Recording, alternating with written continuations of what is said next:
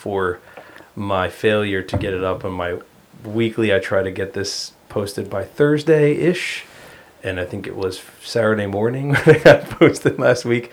Life got in the way. We had goings on uh, in the Pasek household last week, and um, I was told and told that tisk tisk Tim, you need to you need to do better. So I'm gonna tr- I'm gonna strive to do that today. So we might do a recording and a posting all in one day today. We'll see. It may be that God is revealing to the impatient ones that they need to help. Well, we'll keep people anonymous. I won't. I won't. No, I no, no. I, I uh, don't. Yeah, I don't know who we're talking about, but I think it was mostly in jest. of too, course, of course. Nevertheless, I'm I'm thankful that we were able to rearrange schedules to, to meet this week, and And I'll keep praying for God to raise up a podcast staff. It would be cool to get a video camera in here. I don't know if people want to look at us, Phil. I'll just be honest. It's for Rocky. They want to Oh, see for Rocky. Yeah, yeah. I could see that. We just need a dog cam, so maybe like ground level. Okay. You know, they can Dog. see our feet. Dog cam is that a, Yeah. is that a thing? I don't know. Okay. I don't know, but You can put anything in front of cam and it's a thing. Coffee Yeah, that- cam. That's true. That's true. I need to get a grass cam. Hmm. As I'm watching my grass grow. I feel like that would be a distraction for you, Phil. Well, no, it's like YouTube. You know, people turn on these peaceful, tranquil channels of the waves, or maybe, you know, the fish moving in the sea, and then they could ch- tune into Phil's uh, grass cam. Yeah, but I think as, maybe if you didn't have access to it, just for everyone else's sake. Because if you had access, I, I could see. Oh, that's a I got that's a high spot. I got to go do yeah. something about that. Ooh, there's there's a little there's a green shoot. I see it. Yeah, that might turn into a problem. Um, something to consider, Phil. Something to consider. But we have something else more importantly to consider today. We have a sermon that you preached this past Sunday, the second in our series, new series on the patriarchs. Um, it is. It has been posted. It is available on our website as well as our Mercy Hill Sermon podcast. So, if you are listening to us this morning and you have not heard that sermon from October eighth, I would encourage you to please hit the pause button and and go listen to Phil's sermon on Abraham's blessing, and then come back and, and rejoin the conversation with us. It was a it was a really good sermon, Phil. Um, I enjoyed it almost as much as the first one. Um, and that's not a slight at all. I just I thought it was really good, um, and hard in a lot of ways. And actually, you were you were a little hard on on us. Was took- I? I took note um, in my my re-listen, my second listening, that uh, at the onset you you you told us that we're not prepared to hear. Um, and I think you're right. I don't think it was an unfair thing for to say at all, but it was definitely um, stern, not mean, but stern words coming from our pastor from the pulpit. So I don't know. Do you do you recall that? I I do. Stern words have to be used carefully, but uh, I I do. I, I need the help of the church to preach, and good congregations make good preachers. I've said this before, maybe even on this podcast. And good preachers make good congregations. It's a chicken and the egg thing. It's more of a, it's a mutually reinforcing. And if the church comes hungry, th- thoughtfully prepared, you know, as a whole, obviously you're always going to have people coming in who've never set foot in a church building before, or far from God, far from faith. But the congregation of the whole, particularly our in covenant membership, needs to be reminded of how important it is that they come ready to hear from the Lord. And but it wasn't really meant to be stern. I I think it came out sterner than I meant it. I think I meant it to, to be um, together. The church, the hearing church, and the preaching pastor are hitting Abraham, and we just aren't ready. We just haven't. It's it's in some ways Abraham is the theme of the entire Bible, and I just don't think I appreciate that, have really understood that, and um, indirectly, if this is something where I'm having to go back to first grade or kindergarten or preschool, then we all need to take note that um, we could get a lot farther in in benefiting from what Scripture has to teach us about Abraham's blessings if we were better prepared at this point in our spiritual lives. So let's not go in uh, unaware, Yeah. but let's go in as humble s- supplicants of the divine mercy. I think that's what I meant. Yeah. I, th- I think you said that, Phil. I, I really do. And I didn't mean to put you on the spot. No, that's okay. It's it's good. It's good to think through that and and you know, is there a place for uh, an opening challenge, or at least a strong? It was at least a strong reminder. Um, and, and in a way, n- not kind of a, a I try to avoid glib opening illustrations. They usually have a purpose. You know, there's a method to my madness, but it's kind of the opposite of a glib opening joke or, or, or something. It's like, wait a minute, you know, take off your shoes. The place we're standing is holy ground. Hmm. So maybe that's a, a helpful way to begin a sermon from time to time. Yeah. That's certainly how I felt this Sunday. Yeah, it was good. It was a. Yeah, it was a little bit of a. I hate to say wake up call because that makes it sound much more severe, but mm-hmm. you, in a gentle way, mm-hmm. a wake up call, at least for that particular moment. Mm-hmm. Let's not just roll into this as though, well, we've we we know Abraham and we've sung songs about Abraham, and so we're good to go. You know, Yep. Um, it was almost like time to buckle, time to buckle up here. you know? Yeah. So it was good. It was good. But I wanted to bring it up. We we'll count that our homiletics Okay. uh, piece of the podcast. We Yeah. always like to start there.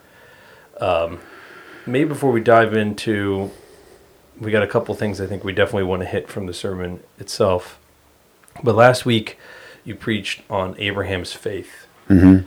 and so I'm wondering if we could just spend a couple minutes and maybe make a connection, or what is the connection between Abraham's faith, faith, and then the blessings. And the blessings are, it, it is his blessing, but it's your sermon wasn't like look at all the things that Abraham got. Like that's not Abraham's blessings. Although there is some physical, like mm-hmm. tangible blessing that, frankly, didn't even come out in the passage. Right, but it was more, um, maybe more appropriately, what Abraham's blessings were not in a way.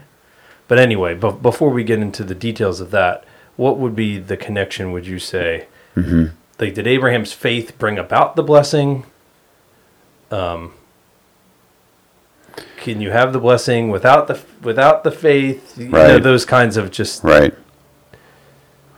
I don't want to get too far down a rabbit hole. Sure. Just to connect the two sermons. Sure. Well, starting from a slightly different angle, as I look back on this survey of what is biblically important about the patriarch Abraham, he's the father of the faithful, Romans 4, father of all who believe. Mm-hmm. And um, 1 Peter chapter 3 says that we, doesn't quote Abraham's name, but we were we have blessed that we might be a blessing. So that's a, re- a clear reference to Genesis 12. Uh, blessed to be a blessing is a, is a, is a common phrase, and it's a biblical phrase. 1 Peter 3, 8 to 10 or so. So, Abraham's blessings and Abraham's faith are the two most important things about this patriarch that have to be hit. And I think they get hit in this sequence. I think him being the father of all who believe is the most important thing that we hear about Abraham because it's his faith that brings him into a vital fellowship or friendship with God. And um, it's through that relationship with God that God Himself brings about the blessings of Abraham. Right. So that's why I hit it in that sequence. But there, there would be no blessing of Abraham if he hadn't believed God's promises. So I think you're right. There's there's a definite connection there. That um, throughout we see um, God's blessings coming about by via the instrumentality of Abraham's faith. But we also see an interesting feature in the Abraham story that God's blessings come about in spite of Abraham's unbelief. Right. So when he leaves Canaan during the famine in Genesis 12:10 and goes to Egypt, he's essentially saying God's promise is is not sufficient. He promised me a land not in so many words, flowing with milk and honey, and this place is all dried up. So I'm going to go to where the getting is good. Um, potentially, as one commentator put it, jeopardizing not only the, I think this was Duguid, s- said that Abraham's self designed sojourn in Egypt in Genesis 12 jeopardized not only the land promise, but the offspring promise, Mhm.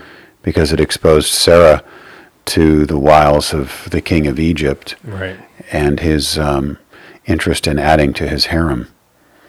So, so, but what what happens there? Will God sovereignly restricts uh, Pharaoh's s- sexual appetites, if I can put it that way. Yeah.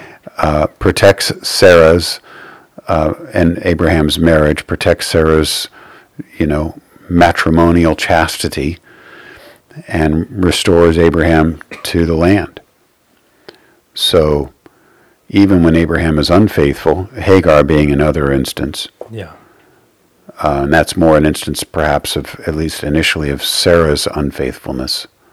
So, even when Abraham and Sarah are unfaithful, God's blessing continues. So there's a, there's a sovereign quality to the blessings of God, which makes it somewhat ironic when we say the blessings are contingent upon his faith, because they are. But you can't read that story and not be just amazed at how God's overwhelming generosity to Abraham is in spite of his unbelief. Yes. Which is true of us, too. Um, it's true of, ev- of, of every picture of God's covenanting with His people in the Bible. It's, no, no one ever holds up holds up their end of the bargain. Mm-hmm. Um, but y yeah, Abraham in particular, because he is called out as the father, as as as the guy whom God has blessed the whole world, and yet he was not perfect. You know, and you you kind of hit on this last week in your sermon where it wasn't like a Noah situation where the Bible takes great pains to point out that Noah was righteous. Abraham, for all we know, didn't even worship Yahweh God before God called him. That's my assumption. So, you know, who who is this? You know, who is this guy? Uh, now, s some of the commentators will say because Terah is from the line of Shem, that perhaps there was some residual memory of Noah's righteous faith in the family genealogy. So mm-hmm. think about your grandfather or your great grandfather. I don't know if you come from a Christian background, Tim, but or if you're, you know, what the quality of your parents' faith is. But let's let's say that your your parents aren't Christians, hypothetically. Let's say your great grandfather was a Baptist pastor. And the stories in, at Thanksgiving and at Christmas or even at Easter, maybe, are, you know, great grandpa Pasek was uh, a circuit rider, a, a, Methodist circuit rider or something. I don't know. Yeah. And as a as a boy, you heard about you maybe never even met him, but you heard about him, and that awakened some curiosity in your heart. Right. So while you were attending, again, this is my hypothetical, the moon god ceremonies that your parents are. This is Abraham's life, right? Uh, the, in the back of your mind, you're thinking something doesn't seem right here because great grandpa was a Methodist or a Baptist preacher, a revival preacher, or something. Right. So these are fun things to i think they're fun to speculate on you know to what degree was abraham just a rank unbeliever or was there some curiosity that god had already awakened prior to the call but i, I do want to take a minute to do because this is the deeper cut just a theological observation about the calvinistic system of, of belief the so called five points of Calvinism. We see all five operating in this story. So, Tim, just to put you on the spot, do you remember the, the, the five points of Calvinism? they spell a, a certain flower. Yes, tulip, yes. So, what does the T stand for? Total depravity. Good. So, we see that in, in Abraham, in that he wasn't looking for God, God sought him out uh, Abraham wasn't born a seeker, he was born a sinner. Yeah, and, and apart from God, there's nothing you can do to be saved. That's definitely what the, the system teaches, but there's nothing in the text that gives us any indication that Abraham would have been seeking for God. I mean, there's this right. hypothetical speculation that the faith of Shem had somehow trickled down four or five generations and but even there, um, yeah, Abraham was a sinner, mm-hmm. not a seeker. Mm-hmm. What is the what does the U stand for? This is usually the one that, that I struggle to remember. It's a unconditional election. election. Correct. Yeah. So since Abraham isn't a seeker but a sinner, any movement that he makes towards God in response to God's summons has to be by God's operation. It's not that God sees something in Abraham that becomes the basis of his call. It's that God's grace and sovereign choice, unconditional means that all the conditions are found within the being and mind of God. Right. I don't think it means that God doesn't work with Abraham's will or activate it in some way or that Abraham is wholly passive, or even that some of Abraham's uh, unsanctified virtues can't be repurposed for the glory of God. So, all those things I think are true, but the ultimate condition of, is not that Abraham's a good person, but that God is a good and generous God. Yeah, and not that Abraham earned faith. Not specifically. So, whatever Abraham is doing, or why ever God chose Abraham, it isn't a meritorious choice. Right. Yeah, I think of the hymn, and I think I've quoted this in a podcast episode at, at some point, but. My Lord, I did not choose you, for that could never be. My heart would still refuse you if you had not chosen me. Right. So that acknowledges that we have a choice but that choice is a reciprocal of God choosing us. Right. It's a it's not a, a response, right. right. So so when Abraham stands before the throne of God, he's not celebrating his good choice or all of the virtues that led God to right. see him as a good candidate for this global multinational, you know, pan-national promise, all the nations will be blessed in you. Abraham celebrating the unconditional election of God. Mm-hmm. What about the L? Limited atonement. So, not hard to see actually in this story, although it is con- one of the controversial points that some of our Christian brothers dispute. But um, God didn't choose Haran, and He didn't choose Terah, Mm-hmm. and He didn't choose Nahor, hmm and ultimately He didn't even choose Lot. He chose Abraham. Yeah. Now, what did he do with those other persons? The story is strangely silent. We we like to believe, and I actually mentioned in my first sermon on this that Terah was captured in some way, perhaps by Abraham's faith. That's not the view of all the commentators. Some of the commentators think that um, Terah was this was a time of upheaval in, in Mesopotamian society, and and and migrations were common, and so Terah was headed somewhere. hmm I, I don't think that was what was happening based on the textual evidence going back to Acts chapter 7, verse 2 and 3. As, as Stephen recounts, he was called when he was in Ur of the Chaldees. Abraham was called. Right. So I'm forced to infer that Terah was following Abraham's call. And this is Calvin's view too. So there was a Terah was being honored as Abraham was following his father. So there's a fifth commandment in, in, in view there. But then Terah was honoring God by listening to God speaking through his son. So there's a, a beautiful picture there. Mm. But ultimately, God chose Abraham and not anyone else, at least in that small family circle. So the atonement there was, was limited. Yeah. Um, I, Irresistible grace. Could Abraham have said no?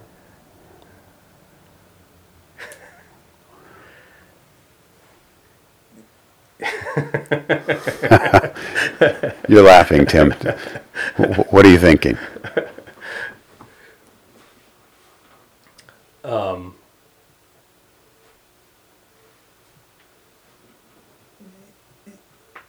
in a way, in a, in a way, yes, because Abraham has has free will. I mean, he he could he could say no, but I think this is one of those, at least in my mind, where it's a little bit of a mystery where you you can, but you you won't. I, I don't know how to describe it. I'm sure there's a better theology, more No, that's- more I think it's a good, you can, but you won't. And I think that preserves the tension in Scripture and the mystery of God's work. Having seen the one for whom we were made and the one towards whom all things are moving in glorious perfection, truly seen God, truly heard God, you will not refuse him. And yet, um, God has no robots in his army. We are, we are willing captives. We sit in willing bonds at his feet, as, as another hymn goes. So, and, and God working through the means of persuading Abraham to make the choice, Abraham freely chooses, and yet Abraham's free choice is, or, or unrestrained choice, is, is under the sovereign drawing power of God. No one comes to the Father unless he is drawn. So Abraham comes freely and yet irresistibly. Now, the, the eye doesn't give, in, in the so called debate with Jacobus Arminius, the eye doesn't give all those nuances, and I think perhaps in the hands of some Calvinists it's, it's uh, ham handed or badly treated, but um, we can preach the free offer of the gospel Come unto me, all you who are weary, and I will give you rest. And yet we can believe that only those who come are those that the Father has chosen. Mm. And then the P, persever- perseverance. perseverance of the saints, or persistence, maybe. um, Abraham made it. Yeah. You know, he made it to Canaan. He he almost didn't. I mean, he, he was in Haran for a while, and uh, he settled there. He acquired some number of servants and some property, animals, livestock. Um, Calvin thinks it was two or three years. I've heard some people say it was 60 years. I don't think it was that. I think it was a shorter period of time. I think the call was burning in his in his mind and in his heart that kept him moving. But he had to bury his father. He had to see to all of those arrangements, and um, maybe he was tempted. Hmm. Maybe he was tempted to stay. His brother stayed. So, so th- that also wrapping back around to your original question, what's the connection between faith and blessings? We see the sovereignty of God in Abraham's salvation and call to to Canaan. Yeah. Yeah, that's that's really helpful. It was a helpful exercise to go through. Um, it's one of those things that, again, and we've already talked about it, so I'm not I'm not doubling down on the conversation or bringing it back up again. But it's to me, it's a little bit of a mystery where those blessings come through Abraham's faith, but they come even without Abraham, even when he's not faithful. Mm-hmm. And your points about Abraham's blessings, and I kind of already alluded to this. It wasn't you didn't have a point about his offspring. You didn't have a point about the land that he was to inherit. Like those were not the points that you made about his blessing. It was his separation from his old life. Mm-hmm. Um, that it it's God's blessing, it's God's choice, it's God's way. Mm-hmm. It's not Abraham's way. God, Abraham didn't pick the blessing. He didn't define what that blessing was. And then obviously God himself was the ultimate blessing that Abraham received. So um, I think I got your three points correct. Mm-hmm. Um, so that that if if you just walked up to somebody who was a Christian and, and, had knowledge of the Old Testament and said, "Hey, what are Abraham's blessings?" Those would not be the three that most people would rattle off. You know, yeah. you'd start with like offspring and the land. If maybe even got to the land, offspring would be the first one that mm-hmm. everyone would think of, and certainly those were blessings that Abraham received, um, ultimately. But I appreciated, you know, I, I, don't know what led you down that path. Well, uh, but all all the commentaries that were guiding me in my study for this last Sunday's sermon emphasized the importance of the separation. Hmm. And that was not something that I had realized.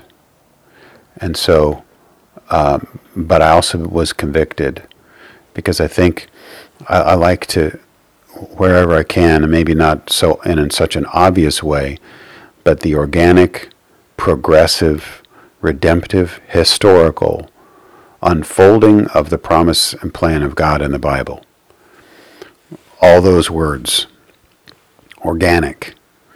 So this is through people, progressive, like a flower that opens up more and more. I have I'm growing some lettuce in my front bed, and it's it's Uh, the iceberg lettuce is starting to unfold, and you can see the shape taking, or, or you can picture a rosebud in your mind. Same same thing. So, redemptive historical. So, the redemption of God is progressively being disclosed in history through regular people. And so, when you hit Genesis 11:27 and another Toledot section, which is these are the generations of. That's the Hebrew word, and Genesis is is structured with these ten generational markers. These are the generations of 10 Toledot sections. And you, it starts in Genesis 2 4. And uh, an exercise for a really industrious listener would be to quickly read Genesis and mark out the generational markers, all 10 of them. Well, this is a transition point. It's a seam. It's one of the seams of Genesis. And we hit Genesis 11:27 because we're coming to a new point of the unfolding of God's organic, redemptive, historical uh, revelation of his purposes in the world. And so the separation of Abraham is critical to that because it's showing that the, the battle between the seed of the woman and the seed of the serpent, A, it continues, mm-hmm. and B, the enmity is being maintained in part by God's sovereign choosing of Abraham and calling him out of a perfectly comfortable context into a new place where God's plans will be realized. Yeah. So separation, once I realized that, separation became a crucial first starting point for the message of Abraham's blessing because it is how God is going to bless the nations by removing him from his context. Hmm. Yeah, and you highlight well, you highlighted this in your sermon last week, and we talked about it briefly, but the context of the story of Abraham is right before the genealogy is the Tower of Babel. Mm-hmm. So here you have man glorifying, lifting up themselves, and then you have the genealogy, and then you have Abraham who's called out of a nobody from nowhere, basically, right. to glorify God in His name. Right. Um, and the key terms there is Genesis 12, 2, I will make your name great. Genesis 11, 5, they're making a name for, for themselves. themselves. Yeah. Yeah. Well, so you brought up redemptive historical, and I'm going to latch onto that because I know we wanted to talk about one of the definitions of blessing uh-huh. that you had given, and I thought um, it kind of fits very nice, nice and neatly okay. here. Um, so you quoted a theologian, Joyce Baldwin, who defines blessing as a word that sums up God's great design for the lost to be restored. So, redemptive historical, right? So, help our listeners by connecting the term redemptive historical to Baldwin's definition. So, this is um, God's. So she she she defines the blessing as something that shows God's basically planned design to restore those who are lost to himself. So that's a progressive, organic, you know, using the words that you used, uh, unfolding. It's it's a planned design that God has to use these things in history with his with people to recover those who are lost. Redemption, exactly. So that's that's where I make that connection. So it's it's a some sort of inbreaking of God, a, a ta- often very tangible, although salvation is in some ways wholly spiritual, meaning intangible, at least right. in this current experience of salvation, because we will see the renovation of the heavens and the earth in in the resurrection. But at this at this stage, often our experience of salvation is primarily spiritual. Um, so, but blessing doesn't just end at salvation. This is the point. So it's it's an inbreaking of God's sal- salvation experience in some tangible way that we might find ourselves participating with God in His redemptive historical purposes. Hmm. So this this would be why, for instance, Paul can say that he considers suffering a blessing. Right. Yes. In Philippians 1, he says, My imprisonment, I believe, is serving to advance the gospel. So don't worry about me, church stop praying for my release in a way, right. in a weird way. He doesn't say this, but one of the implications is if you're anxious and only praying for my release, are you forgetting that that this is perhaps, and indeed I, I can I can give you, and he does give a specific instance that his imprisonment has led to the conversion to Christ of his, some of his guards. And so, if all, if all you're praying for is my release, hold on. Mm-hmm. What I'm suffering is serving to advance the gospel. And so not only should you not be anxious for my release necessarily, but try to view suffering in a different way in your life. Have the attitude in yourself, which is also in Christ Jesus. Philippians 2. Mm. So, yeah, I think suffering is, is, is understood as kind of a blessing. And it would be, in, I mean, your, so your second point was it's God's way. What, what was it exactly? I don't want to, I don't want to misquote you, Phil, but um, God's favor, God's way. So that that in, in, in a, another way to put that is God defines the God brings about the blessing and He defines the blessing. So um, that also would would explain or help shed light as to why suffering I see is yeah. a blessing. Yeah. Or I even think you were you were going through that point, and my my head went to um, the Beatitudes mm-hmm. because they're so counter my head. Mm-hmm. Like if I had to write out my Beatitudes, it would not look like what Jesus taught, mm-hmm. generally speaking. Now it probably would because I know the Beatitudes, but you know, if just left unto my own devices, um, meekness and poor in spirit are not things you know, those that um, hunger and thirst, you know, think things that I would not go. Well, that's that's the good life. There is is those things, right? Know? Right. Um, but again, God's God's favor, God's way. I think sums sums that up pretty beautifully. Right. Right. Beatitudes are Jesus' invitation on the best way to live in a fallen world he needs to invite us into that way of life because it's not how we normally think about life. Right. But that's the blessed blessed life. It is. It is. Um, not that we should be trying to do those things to receive. I mean, is is is that should we be th- shooting for blessing? I is think that so. The goal is that the aim? I think so because remember uh, how Baldwin defines blessing. Mm. So if we understand blessing as, and we talked about this earlier, uh, a new car, and you you know hashtag Instagram blessed, and here you are in your new car. Please don't do that, Phil. Please. so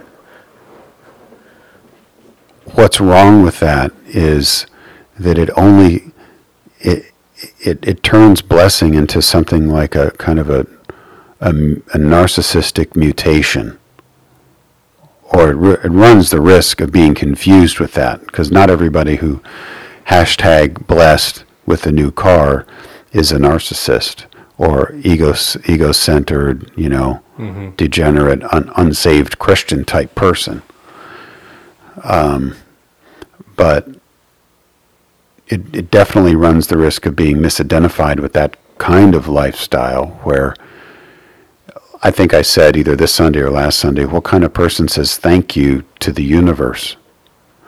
Yeah. So it's a little bit like saying thank you to the universe when you do hashtag blessed. But when, uh, and it's not the thing that's wrong, but it's the, it's the mindset. If blessing is terminating in, in my, adv- my advancement of my story, it's very confusing. How is that a blessing?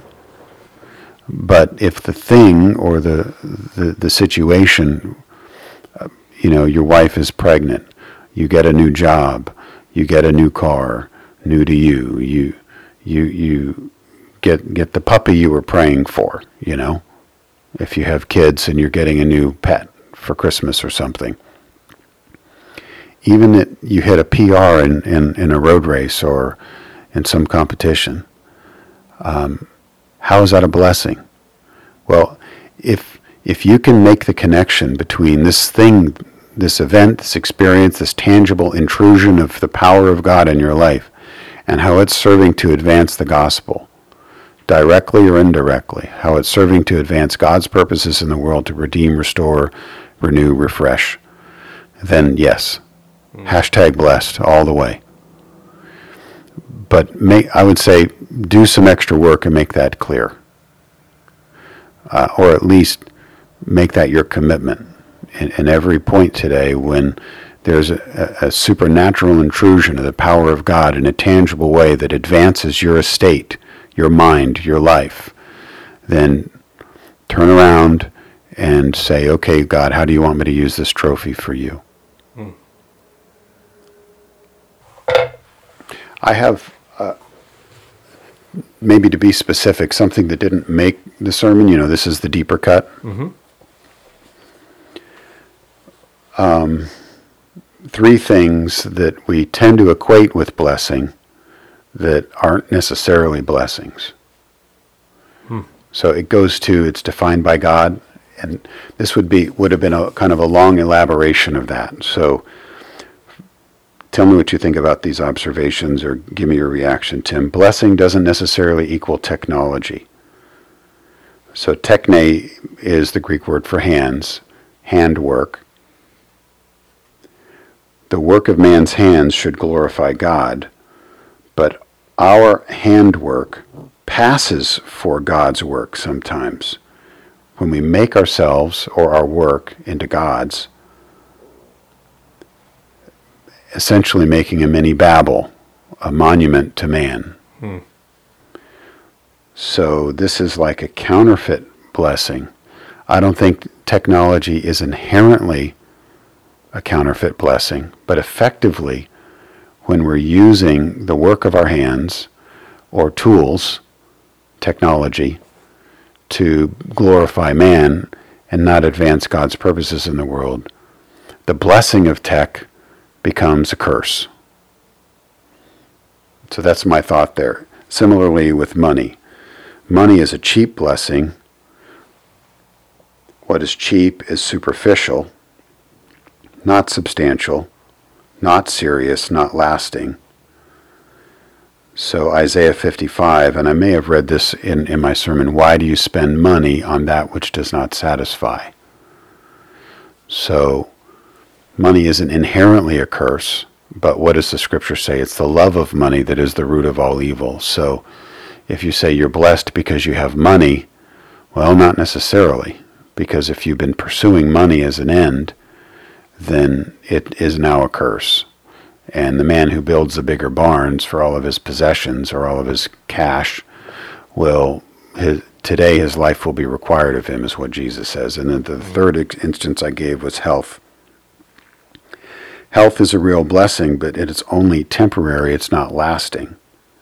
Like money and technology, the blessing of health can be viewed as a counterfeit and as cheap. But my thought on health is think of it in terms of a temporary blessing, because man's days, the lifespan of human beings, is compared to grass on a hot day. So, some philosophers, because they recognize the temporary nature of health, advocate suicide, or at least the, the, the principle of suicide. And Camus is one of these guys, as, as Nietzsche is. Right. Christians aren't consistent in this way, and we are um, we we sort of we know that our health isn't permanent, but we treat it as as as if it were. Right. So, um, you know, my thoughts are that something can be a blessing, but it also if used um, if used for the wrong reasons or to glorify us as opposed to glorify God, that very same thing could be a curse. So it's not always one or the other. So money is not always a blessing, it's not always a curse, or the same thing with health. So I think, Phil, what you've done is you've pinpointed some of those things in our world and our society and our culture that we so easily categorize them as blessings um, universally when that's not the case. So, you know, there's probably other things too, but those are probably the three big ones. Maybe that's why you kind of jumped on those three. But th- they could be kind of either or, and we're probably more. I think we're we're lured into thinking that they're always blessings when often we turn them into curses, or we're prone to do that, mm-hmm. especially in the world that we live, we find ourselves in. Hence, when God touches us with suffering, what does He touch? The work of our hands, our money, and our health. And when I say touch, you know, the, the touch of God in this case is a bruise. So He, he allows there to be targeted deficits in what He intended originally, if, if I can go back to before the fall in the garden, to be, you know, un, unmixed blessings but because of our, our sinful nature and the brokenness of the world and our tendencies, these are the places where God will often allow us to experience bruising or lack. And so the journey of faith continues. Um, Satan's accusation of Job does he love God for nothing? Right. So, you know, the whole story of Job is kind of an outworking of another patriarch. You know, Job is one of the great patriarchs as well. Yeah, we covered that one for you, Phil. Last year, we don't have any uh, podcasts on, No. on Job, but um, just kind of continuing down this path of kind of God's definition of blessing. I can I'm sure I've heard this said before, and if maybe maybe not audibly by somebody, maybe it's just been in my head, and I I think I've heard it, but um, why why should what God defines as blessing or what God wants trump in a way what we think is blessing? So, for instance, um,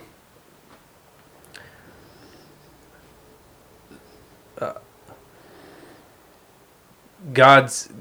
I don't want to answer my own question, um, so I'm trying to be. Trying to be, Well, trying to go, be- go ahead and answer it since you want to, and I'll because I have some thoughts on that too.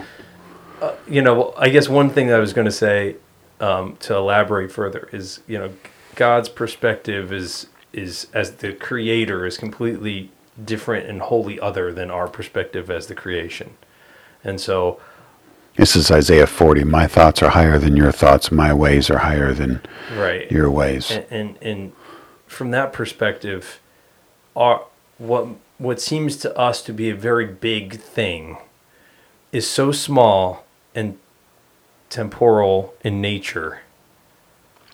And I don't want to say insignificant because I don't think God considers it insignificant, but in you know what I'm saying, just kind of tiny Right. even for us, e- even something large in our life is really small when put up against eternity. That God has an eternity in mind where we can't even grasp eternity in our creaturely minds. Mm-hmm. And so, therefore, something that might be life altering or huge to us is really, just logically speaking, n- not all that large. And so therefore something that seems to us to not be a blessing ultimately in the grand scheme of things is is a blessing right? So um, even if even if you had the most awful hard difficult filled with trials life but you had saving faith in Christ you would look back if you could look back on your life in this in this life you'd go that was nothing. That was totally worth it. Because you have eternity with your savior in heaven where there is no sin and there is no evil and there is no fall. And what you suffered now would be of you know what i mean so so that's that's that's my Hence- first initial Right. answer to my question but So, so hence,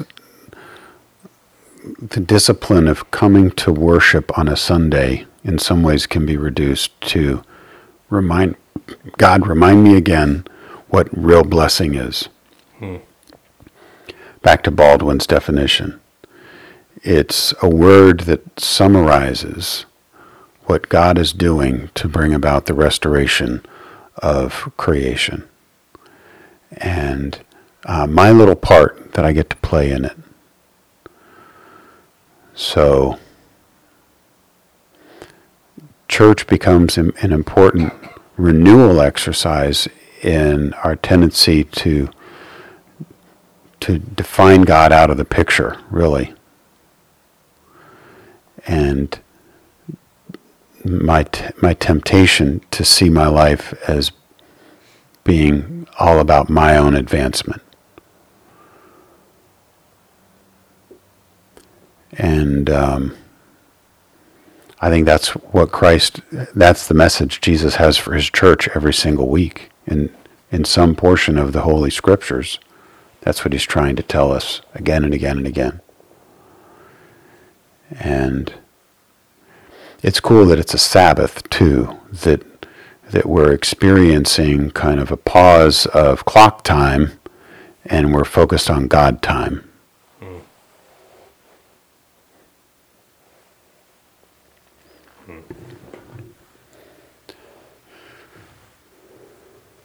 Yeah, I mean the the Sabbath fits really neatly into these definitions of of blessing. Hmm. Because again, it's God God giving it to us, instructing us. It wouldn't be what we would do, right? It's not our way. It's not.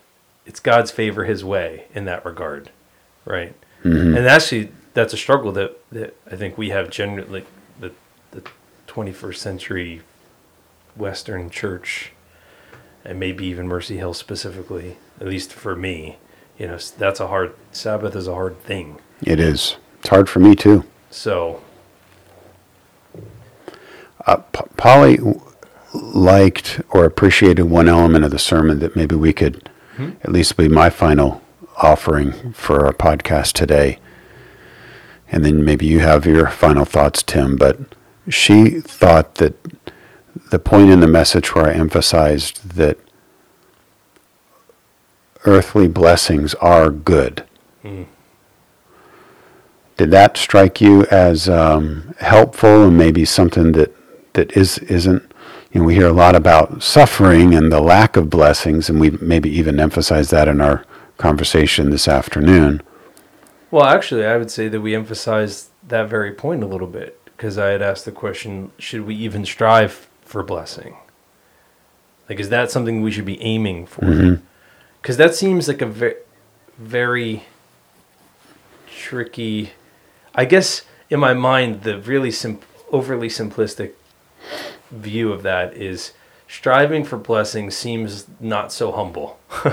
you know, like, oh, yeah, I'm, I'm, sh-" but if your definition of blessing is mutated into, for me, narcissistic, what am I getting? Then an yeah. overreaction might be all blessings are evil. Right.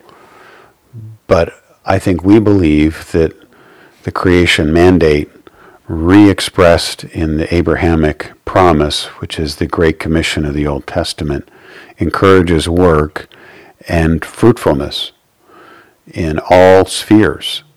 So, to the degree that we can, that God permits us to experience the enjoyment of the fruit of our redeemed efforts, we should celebrate raises, children, property, progress, new prospects, new clients, new discoveries, um, fruitful land, uh, growing business, increased status, reputation, um, fame. Abraham became famous. Um, strength. Abraham was strong. He defended his nephew in a, in a battle. But then he also exercised restraint where he declined the wealth that was offered him as a result of that battle because he didn't want to get rich by his own hand. He wanted to be enriched by God. This is counterintuitive there. Yeah. So it's not a, it's not a straight line by any means.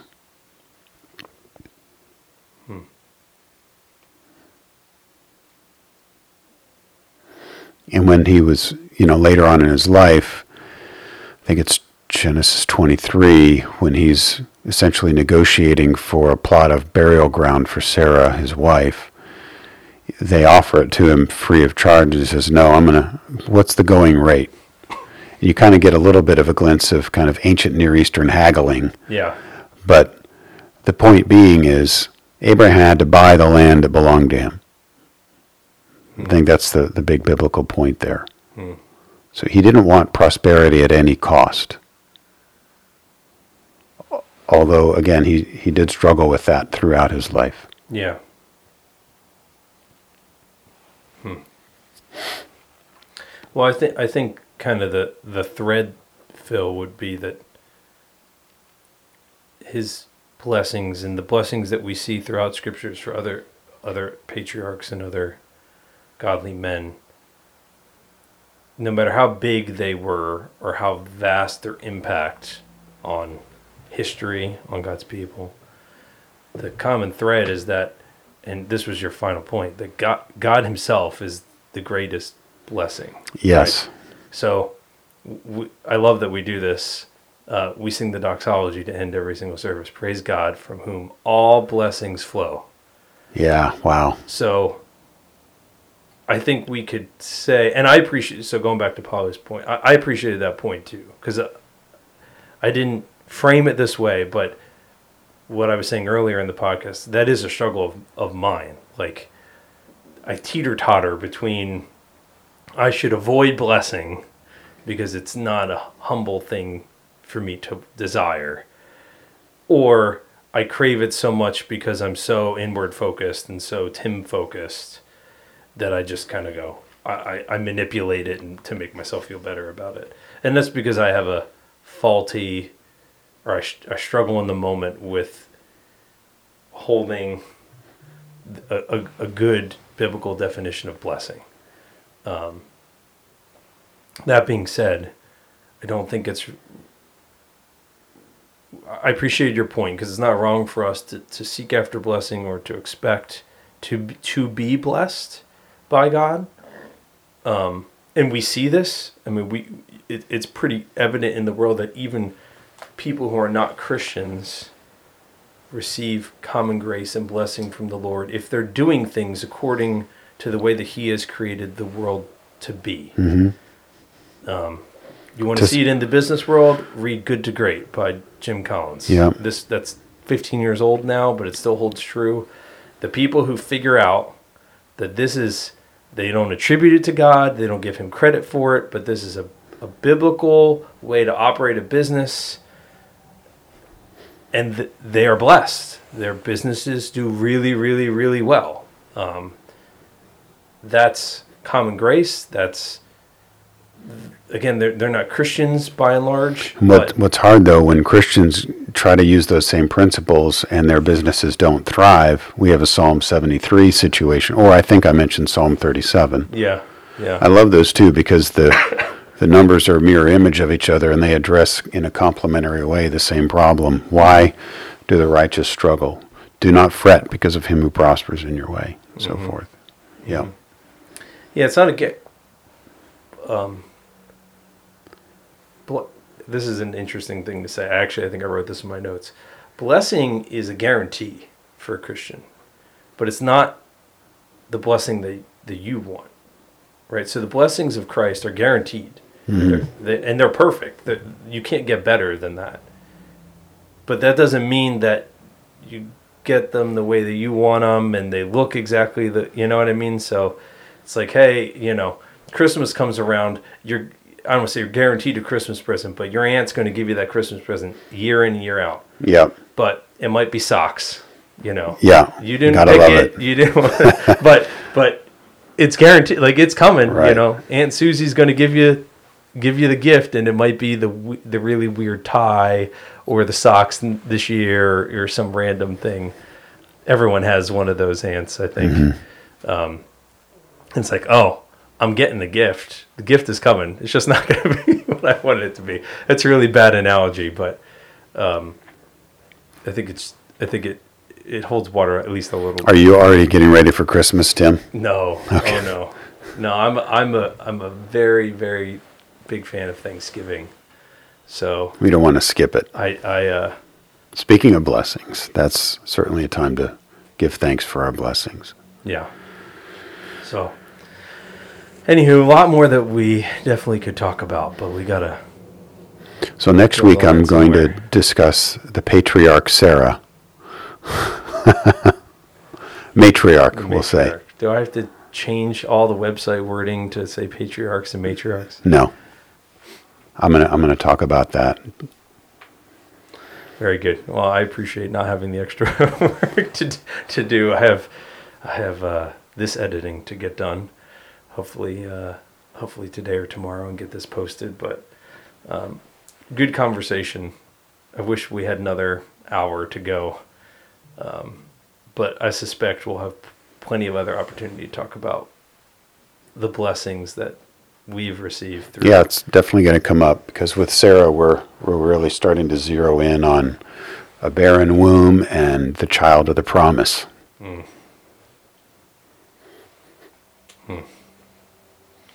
Lots of good, lots of good stuff. And this series is running through the end of the year, scheduled. Yeah, probably up to to Christmas Eve, which is a Sunday this year. It's awesome. I love that. I love double, double service days. I don't know how you feel about them as a. As Mm-hmm. I a love them too. I love them But- too. They're special. Yeah. Well, thanks everyone for joining us this week on the Deeper Cut.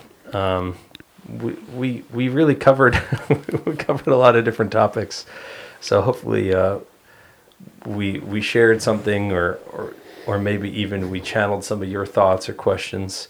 Um, if we didn't, we love to hear them, um, and we love to talk about it. And I had this crazy idea earlier this week, Phil, and I don't know if we could ever pull it off, but I'd love to try to figure out a way to do like a call-in, Oh, wouldn't that be great? like a live call-in. Yeah. Again, our podcast crew will figure that out. Yeah, Rocky, get on that one, please. Figure out how to do that. Um, but m- maybe one day. Until then, you know, m- most of you, I, I suspect, see us at least on a weekly basis. So uh, feel free to grab us at church on Sunday or shoot us a text if you had something that piqued your interest or you had a question about. Um, or if you'd like to join us for an upcoming episode, we'd love to have you in studio with us to uh, to record one of these. But thanks, Phil, for your time today and for the conversation, and uh, for all those listening to us. We pray that you've been blessed by this past hour, and that you would um, be blessed in the way that we descri- defined it today or described it today. That you would be blessed this upcoming week, and we'll see you again next week on the Deeper Cut.